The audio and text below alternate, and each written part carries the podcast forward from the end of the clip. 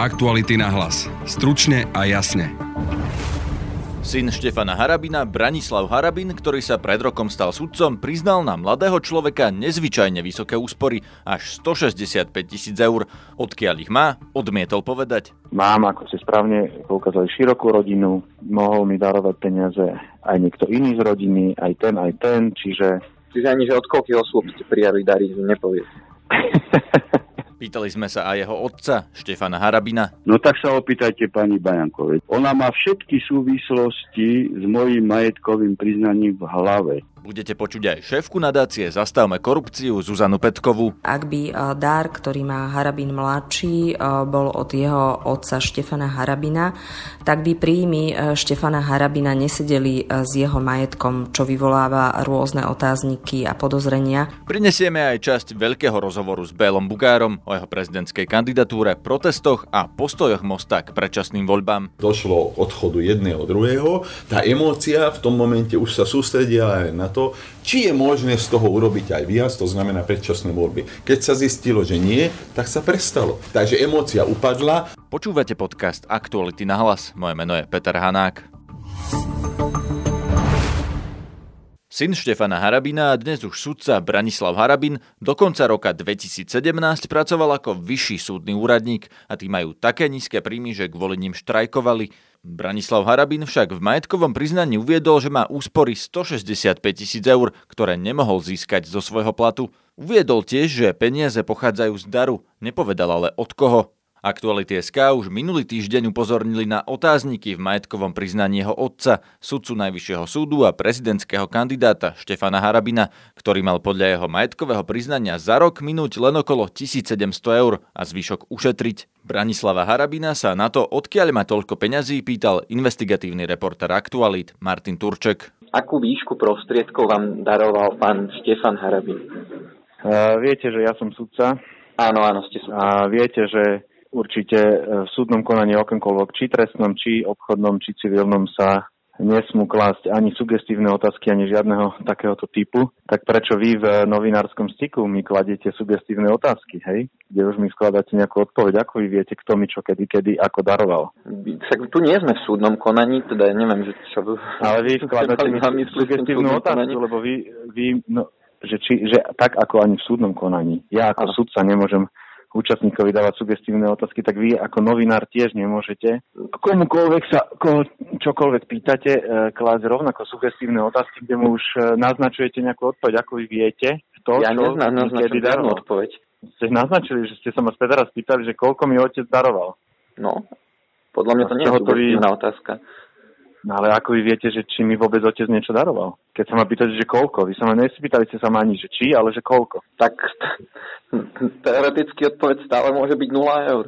No ale vôbec vy, keď už sa chcete niečo pýtať, tak sa pýtajte nesugestívne, že vkladáte alebo naznačujete odpoveď a čo ja mám vám k tomu povedať? Podrite no, sa. No mne tá otázka prišla OK, ale kľudne akože vyslíšim no, hovorím, vašu, hovorím va- váš feedback, tak môžem sa vás teda spýtať, že daroval vám váš otec nejaké finančné prostriedky? Pozrite sa, ja mám moje majetkové priznanie zverejnené na stránke súdnej rady už ako sudca. Tam e, sú všetky náležitosti uvedené. Moje majetkové pomery e, teda skúmala samozrejme súdna rada, pritom pri zložení funkcie som musel vyplniť teda tento dotazník následne hneď aj v marci, ako každý sudca, do konca marca. Nikdy sa ma nikto nepýtal na žiadne nezrovnalosti a ani nerozporoval nejaké tvrdenia, kde kompetentná je len súdna rada posudzovať tieto nedostatky. A navyše, mimoriadne dôležité, predtým, než som sa vôbec stal sudcom, tak moje majetkové pomery posudzoval Národný bezpečnostný úrad spolu so súdnou radou, kde som na neverejnom zasadnutí teda súdna rada prejednávala. Týmto neverejným zasadnutím, e, nie že som prešiel, ale som, teda neviem, ako by som to teraz presne vyjadril, e, neboli zistené žiadne nezrovnalosti. Odhlasovali počas tohto neverejného zasadnutia súdna rada na základe poznatkov z Národného bezpečnostného úradu, že neboli zistené teda žiadne nezrovnalosti v tomto dotazníku bezpečnostnom, ktorý bol mimoriadne detailný a päť rokov, myslím, že dozadu sa vyplňoval. Takže ja neviem viac, čo by som ja vám k mojim majetkovým pomerom uh, uviedol, ale k otázke daru a darov ja mám širokú rodinu, moja manželka má uh, rodinu a kto mi kedy čo daroval, To si môžete vy zistiť a ja nebudem a nebudem sa ja vôbec k tomuto vyjadrovať. Je to moja osobná, súkromná vec.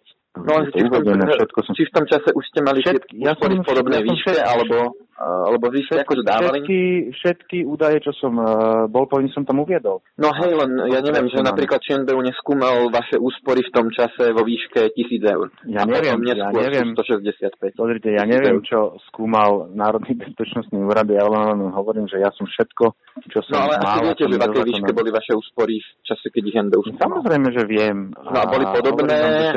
ako sú teraz? No boli alebo... také, ak, tak, ako som ich deklaroval od začiatku až doteraz, ja nemám ako, čo skrývať, ja som ich uviedol a... a áno, čiže boli v podobnej výške, ako sú teraz. Čiže en bé už mal tieto, ako keby...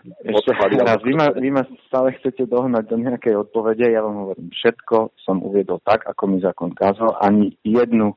ani raz som neporušil žiadnu zákonnú povinnosť. Všetko, čo som zo zákona mal, som uviedol. A pravíte, že máte širokú rodinu? Ako boli aktuálne. Mám veľmi širokú rodinu. Ako veľmi. Čiže dá sa to chápať tak, že tie dary sú od rodiny? Ja vám neviem hovoriť, od koho sú. Ani, ani v takomto vágom ponímaní? Nebudem nejako to bližšie špecifikovať, pretože hm, takto. No, ja to viem otvorene. Nemám s vami nejaké, nie že s vami konkrétne, ale médiá častokrát tak e, trošku to skresľujúco podáte a nie veľmi účelovo by som povedal, nie že nie veľmi, ale teda účelovo to podáte a nie veľmi objektívne, takže nebudem sa k tomu bližšie vyjadrovať a hovorím, že mám, ako si správne poukázali, širokú rodinu, mohol mi darovať peniaze aj niekto iný z rodiny, aj ten, aj ten, čiže... Čiže ani, že od koľkých osôb ste prijali dary, nepoviete. No to... Zistite si to vy, od koľkých osôb. No, ja tak priamo povedal, ja som pozeral nedávno majetkové priznania v Českej republike a oni sa tam uvádzajú v zmysle, že výška príjmu od konkrétnej osoby a pre každú osobu, od ktorej človek niečo prijal, či už ide o právnickú alebo fyzickú osobu. Čiže tam sa to deklaruje takto, aj bez toho, aby ľudia museli pociťovať nejakú nedôveru voči médiám alebo niečo, tak sú povinní zverejniť tieto údaje. Vy neuvažujete, že by ste časť týchto údajov zverejnili? Napríklad nie mne, telefón. No my, my takú povinnosť nemáme, ale... Sudcovia, my ako sudcovia máme stále najširšie majetkové priznanie zo všetkých ústavných činiteľov. No ale verím tomu, že chápete túto otázku, že v podstate v očiach verejnosti uh, vedomosť o nejakom dare pre funkcionára, ktorý má zverenú štátom istú moc, o ktorom nevie bli- nič bližšie, že čo je to za dar, v akej výške, od koho, tak že tá otázka je kvázi legitímnou. Ja vám to neberiem, ale hovorím, že maj, moje majetkové pomery opakom preveroval aj Národný bezpečnostný úrad predtým, než som bol vymenovaný do funkcie sudcu.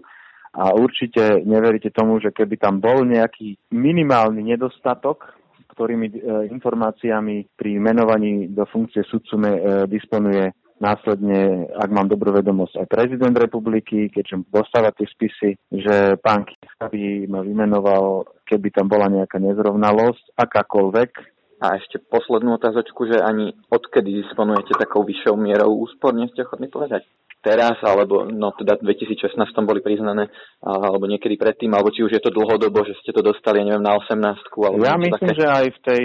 V to má priznaní, tam nemám náhodou uvedený rok tých úspor, že odkedy dokedy. Len pri odkedy no. dokedy nie je jasné, že, že však tie úspory sa môžu uh, v podstate no, kumulovať. Čo, že... čo, zna, čo znamená že... úspory? Veď presne to je tá otázka. No, no akože kedy nadobudli, ja neviem, nazvať to, že podobnú výšku, alebo oni sa, alebo keby som sa inak spýtal, že kedy prekročili sto tisíc eur tie úspory. No tak to ja vám neviem takto presne povedať, že aký rok alebo mesiac, že kedy, lebo... Ani približne, lebo, hovorím, lebo tým je... sporíte z... z nejakých vašich príjmov, tak to asi nebude až taká veľká časť toho, alebo ako vé es ú ste mali plat, akože, z ktorého sa niečo blízke stošesťdesiatpäť tisícom nedá našetriť, asi tam budú hrať veľkú rolu tie dary a preto sa pýtam, že kedy prišiel nejaký signifikantnejší z tých darov. Ešte raz, uviedol som to v majetkovom priznaní e, v tomto ako sudca a postupne som ja uvádzal všetky moje majetkové prívlastky aj v majetkových priznaniach predchádzajúcich a ja to opakujem, že preveril to aj en bé ú a aj súdna rada, následne aj prezident a všetko bolo v poriadku. Pýtali sme sa aj súdnej rady. Tá odpovedala, že Harabin mladší nadobudol svoje úspory predtým, než sa stal sudcom. Martin Turček volal aj Štefanovi Harabinovi. Odpovede na otázku, koľko peňazí daroval synovi, nedostal. Tu je krátka ukážka. No tak sa opýtajte pani Bajankovej, dobre? A, a ona vie, koľko, koľko, ste dali, koľko ste darovali? Opýtajte sa pani Bajankovej. Aj že ona by mala mať túto informáciu k dispozícii. Ona má všetky súvislosti s mojím majetkovým priznaním v hlave. Čiže ona toto ja vie. Tvrdím, Vy ste dodávali ja takúto tvrdím, informáciu, že koľko ste ja dodávali. Ja tvrdím, že všetko vie. Pokiaľ ide o moje majetkové pomery, pani Bajanková vie všetko. No, ja sa teraz nepýtam na vaše majetkové pomery, ja sa pýtam, že koľko ste darovali pánu synovi peniazy, pánovi Branislavovi Harabinovi. Ja všetky majetkové pomery vo vzťahu k celej mojej rodine, vrátane syna Branislava, uvádzam majetkový priznaniak. Chápete to? Všetky. Čiže som vám odpovedal aj na vašu otázku. No. Viete, ja vás tiež natáčam, aby ste si boli istí. Nech sa páči. Prečo je problém, že sudcovská rodina Harabinovcov nechce vysvetliť, odkiaľ majú vysoké úspory? Pýtal som sa Zuzany Petkovej z nadácie Zastavme korupciu. Práve sudcovia by mali čo najdetailnejšie zverejniť, odkiaľ majú svoj majetok a jeho pôvod, aby verejnosť si bola istá, že ich rozhodovanie je úplne nezávislé a nestranné. Problém, čo sa týka kauzy Harabinovcov, vidím v tom, že ak by dar, ktorý má Harabin mladší, bol od jeho otca Štefana Harabina, tak by príjmy Štefana Harabina nesedeli s jeho majetkom, čo vyvoláva rôzne otázniky a podozrenia, ktoré by mala detailnejšie preskúmať súdna rada. Na webe Aktuality.sk si už od polnoci budete môcť prečítať veľký rozhovor s predsedom Mosta Híd a kandidátom na prezidenta Bélom Bugárom. Prinášame vám z neho prvú časť. Pýtal sa Martin Slis. Jedným z takých výrazných hesiel, ktoré ste vyslovili teraz, keď ste, myslím, že aj podpisy odovzdávali, bolo, že vy chcete byť prezident, ktorý bude spájať spoločnosť. No, no. Je toto možné v prípade politika, ktorý sa pohybuje v stranickej politike dvadsaťosem rokov, tak ako vy? Ja si myslím, že áno. Však si zoberte ten, ten konkrétny príklad, ktorý som aj uviedol. A hlavne, keď vy poznáte určite, čo bolo, povedzme, počas mečiarizmu, čo bolo potom vtedy, keď Fico vytvoril prvú vládu, kde mal samozrejme es en es, že ako tie slovensko-maďarské vzťahy sa kazujú. Že aké bolo veľké napätie. Neviem, či to poznáte, nepoznáte. Mečiar nás e, normálne nazval, že Maďari škodia Slovensku, Sota chcel e, do tankoch a tak ďalej a tak ďalej. Mm-hmm. No a politik, politická strana Most Híd za desať rokov dosiahol, že momentálne deväťdesiatpäť percent občanov občanov, to znamená nielen Maďarov, hovoria o tom, že a, neexistuje, nevnímajú nejaké slovensko-maďarské napätie. Uh-huh. To znamená, že dá sa to, len neustále musíte na tom robiť. Uh-huh. A tvrdím, že, že viete, hocikdo, zoberte si hocikoho, ktorý teraz kandiduje. To môže byť aj mistrik, to môže byť hocikdo iný, ak má za sebou nejaké politické strany, však hovorí, že chce byť samozrejme ako kandidátom opozície, no tak bude vedieť, spájať. To nie je o tom, že či, či je politik, či je kandidát nejakej politickej strany, ale či to má v sebe. Čiže vy to spájanie opierate vlastne o to zmierenie tých slovensko-maďarských vzťahov, to. Ale tých deliacich čiar je tu ako keby viac. A neprispeli ste aj vy, ako povedzme možno aj člen tejto koalície, k istej polarizácii v spoločnosti? Aj teda niektorými... Ja viem, ja som, ja som očakával túto otázku dokonca už včera na tlačovke, ale na to zabudli novinári. Samozrejme, vždy sa dá o tom hovoriť, že však ste členom tejto vládnej koalície a, a tým pádom e, mi môžu pripísať hocičo. Ja stále hovorím, ak sa bude rozhodovať na základe, aj v parlamentných voľbách, na základe výsledkov a nie na, nie na základe vyvolaných emócií, nemáme sa čoho obávať. A teraz, či som prispel alebo neprispel. Tak si zoberte vládu Smeru, povedzme či prvú alebo druhú a terajšiu. Snáď vidíte ten rozdiel, že ako aj Smer sa zmenil, že sa musí prispôsobovať. Viete, to znamená, že keby sme tam neboli, keby tam bol hocikdo iný, blbnem, pardon, Kolár alebo hocikdo, možno, že by to dopadlo veľa horšie. Ja ale... viem, čo nás stojí, koľko musíme rokovať o niektorých veciach. Ale musí sa prispôsobovať čomu, lebo v podstate to, čo je Mostu ako keby permanentne vyčítané, hmm. je, že keď mal prísť ako keby nejaký zásadný krok, tak vlastne neprišiel. Ja, ja, ale počkajte, počkajte. A to, to, to sme no. napríklad pri tej... vraždy a tak ďalej. Zľudovelo legendárnej tretej vete a podobne. No dobre, ale tak teraz hovoríme o tom, že každá politická strana vstupuje do vlády preto, aby splnila to, čo slúbila občanom. A toto robíme. Nie preto, aby sme povalili vládu.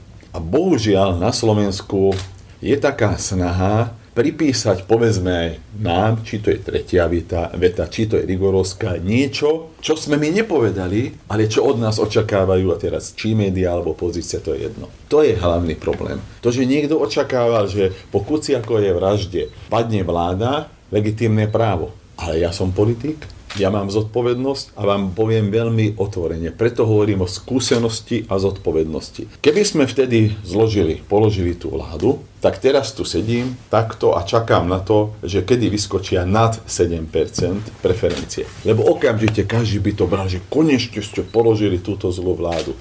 Ale zoberte si od tej doby. Bolo by to zodpovedné? Však ani raz žiadny prieskum neukázal, že na jednej alebo na druhej strane, či na strane súčasných vládnych strán, alebo na strane súčasnej opozície, vlastne sa nepočítam, samozrejme, je možné poskladať stabilnú vládu. A tak no to, nie, je, to je v podstate no, taká... Prepáčte, ale to je moja zodpovednosť. Keď sa bavíme o tom, že keď sme pri tej vražde, tak vražda dvoch ľudí nie je Nie je taký silný impuls, že by sa mali tie karty rozdávať na novo? Nie. Vražda dvoch mladých ľudí, čo len jedného, je silný impuls, aby sa to vyšetrilo. A čo sme dokázali? Vidíte, že sa vyšetruje. Je tam iný minister vnútra, alebo teda ministerka vnútra, je iný šéf policajného zboru, prezident. To znamená, že ja si myslím, že to, čo sa očakáva po vražde hocikoho, a nie len novinára, okamžite veľmi tvrdé vyšetrovanie. Vyzerá to tak, že to vyšetrovanie ide dobrým smerom. A tak sám ste museli no. vidieť, že uh, nechcem teraz hovoriť, či právom alebo neprávom, len konštatujem fakt, že jednoducho ľudia na tých námestiach volali aj po, alebo respektíve nie, že po vašej hlave, ale stali ste sa ako keby jedným z tých symbolov, proti ktorému sa protestovalo. Ale počkajte, a kedy? Tak hovorím o tom, ja viete, ja možno, že... Počas tých protestov za slušné Slovensko, však aj no, nie, nie, nie, vás ne, tam počkaj... ľudia nosili na tých billboardoch. No, no, no, no, počkajte, počkajte, zabrzdite, rozmýšľajte, na to sme dostali samozrejme mozgové závity, aby sme ich používali. Ako sa začali protesty? Žiadali odchod Kaniňáka. Áno. Potom už žiadali aj odchod Fica. Do tej doby nebol žiadny problém. Problém začal vtedy, keď sme povedali, že títo dvaja musia odísť, ináč predčasné voľby. A vtedy, keď sme povedali, že aj v tretej vete bolo to, že my ako predsedníctvo máme poverenie od Republikovej rady sa rozhodnúť aj ináč, pokiaľ sa zmenia dôvody, a zmenili sa, lebo tí dvaja odstúpili, tak vtedy sa to obrátilo proti nám, lebo každý už očakával, že budú predčasné voľby. No dobre, to je v poriadku, ale to je moja zodpovednosť a nie je zodpovednosť námestia. No. Námestie chcelo Kaliňáka, hlavu Kaliňáka. Potom, keď sa to dosiahlo, šlavo aj uh, Fica. Aj Fica, aj predčasné voľby no, potom prišli. Až ale... potom prišli predčasné voľby. Ale... ale toto je moja zodpovednosť, prepáčte. Viete, ja len, ja len testujem tú vašu schopnosť spájať spoločnosť. No. A tým, že ste boli ako keby jedným z tých negatívnych symbolov počas tých protestov, veď ja som tam bol, pracovne som to sledoval celé. Akým spôsobom teraz dokážete pre, pretočiť túto negatívnu emóciu a byť tým človekom, ktorý spája? Viete čo, negatívna emócia vždy sa dá vyvolať a potom keď... Alebo už... takto, že koho vlastne chcete no, spájať potom? Aj, aj, aj, aj. Veľmi zjednodušujete a toto ja si nemyslím, že toto je uh, dobré smerovanie. Tak poďme, no, poďme k tej negatívnej no, emócii. Nie, nie, nie. To mi vysvetlíte a potom vie... pôjdeme na ďalšiu otázku. Ja trikrát nezačínam pre nikoho, takže tretíkrát začínam posledný krát odpovedať na vašu otázku. Takže, poďme k tomu. Negatívnu emóciu ja môžem vyvolať hocičím. Keď upadne emócia, začne každý rozmýšľať. Toto je dôvod. To znamená, emócia upadla. Ja si myslím, že tie emócie, ktoré sme videli na námestiach, boli do tej doby, kým sa dalo z toho niečo, prepáčte za výraz, vytlačiť. To znamená, že zmena vlády došlo, k zmene vlády došlo. Dokonca námestie nežiadalo odchod napríklad Jasana Trošku, to sme žiadali my. A na druhý deň e, tedajší premiér Fico konal. To znamená, že keď došlo k nejakej zmene, tak samozrejme boli, dá sa povedať, tie negatívne emócie minimálne z toho hľadiska pádu vlády a, a, a výmeny vlády dosiahnuté. Nie, nie je dôvod, prečo by bola to, že niekto chce predčasné voľby. Však opozícia chce každú chvíľku. A kvôli tomu, ja, ja neviem, máme, máme rýchlo teda prijať nejaký no zákon. Dobre, ale, ale v istej chvíli budete, keď sa stanete prezidentom, budete aj prezidentom voličov opozície. Áno, voličov všetkých. A opozícia reprezentuje niekoľko stotisíc ľudí. A dobre, a? A ešte raz, každý si musí uvedomiť jednu vec. Môže reprezentovať aj milión ľudí, ale voľby treba vyhrať. To znamená, že ak budú voľby, môžu vymeniť celú vládnu koalíciu. Predčasné voľby prečo by mali byť? Pretože opozícia chce, čo to je úloha opozície, čo najviac poškodiť vládnej koalícii a čo najviac ministrov e, zložiť. To je úloha ja, opozície. Ja hovorím o tom, že tá emócia od niektorých strán opozície voči vám je taká negatívna, že zrejme ano. Sa to prenáša aj na ich voličov. Dobre, ale a, a čo s tým mám robiť? Do tej doby, viete, to je to isté. Matovič v kuse sa snažil napríklad e, dosiahnuť, aby sme sa nedostali do vlády, v roku, nie do vlády, do parlamentu v roku dvetisícšestnásť. Však pred voľbami dokonca dal dvestopäťdesiat tisíc letáčikov na Južné Slovensko, aby nás nevolili. Od tej doby, keď nás volili, dokonca začalo sa rokovať. To prvé rokovanie u Sulíka bolo o vytvorení veľkej vlády, to znamená šestice politických strán, aj s Matovičom, aj s Mostom Híd. Rozumiete? To znamená, že v tom momente, keď sa skončili voľby, v tom momente tá emócia upadla. To tvrdím aj teraz, že v tom momente, keď dá sa povedať, sa dosiahlo to, že došlo k odchodu jedného druhého, tá emócia v tom momente už sa sústredila na to, či je možné z toho urobiť aj viac, to znamená predčasné voľby. Keď sa zistilo, že nie, tak sa prestalo. Takže emócia upadla a s tými istými ľuďmi, ktorí boli, povedzme, vonku na námestiach, treba naďalej počítať. Čiže dokonca vám musím povedať, že v Žiari nad Hronom na našej akcii bola organizátorka tých protestov v Žiari. Perfektne sme sa, dá sa povedať, porozumeli. Mm-hmm. Prečo by nie? Však ja komunikujem s každým. Čiže dnes máte pocit, že už tak nepolarizujete, ako povedzme v čase tých protestov? Viete čo, hoci kedy je možné vyvolať ďalší protest, v tom momente bude polarizovať či Matovič, či Sulík, Bugár, hoci kto. Ale keď upadnú emócie, ja si myslím, že maximálne môže ostať nenávisť. V prípade Matoviča môže šíriť samozrejme, dá sa povedať takúto, takéto negativistické nejaké názory, ok, v poriadku, to je jeho zodpovednosť. Moja zodpovednosť je, aby som to nespomínal každý deň, aby som na, na ňu nereagoval, pokiaľ teda nie je to absolútne nutné. To je z dnešného podcastu všetko. Nájdete nás každý podvečer cez iTunes, Spotify, Podbean, SoundCloud a Google podcasty, ale aj na facebookovej stránke podcasty Aktuality.sk. Na dnešnej relácii spolupracovali Martin Turček a Martin Slis. Zdraví vás Peter Hanák. Aktuality na hlas. Stručne a jasne.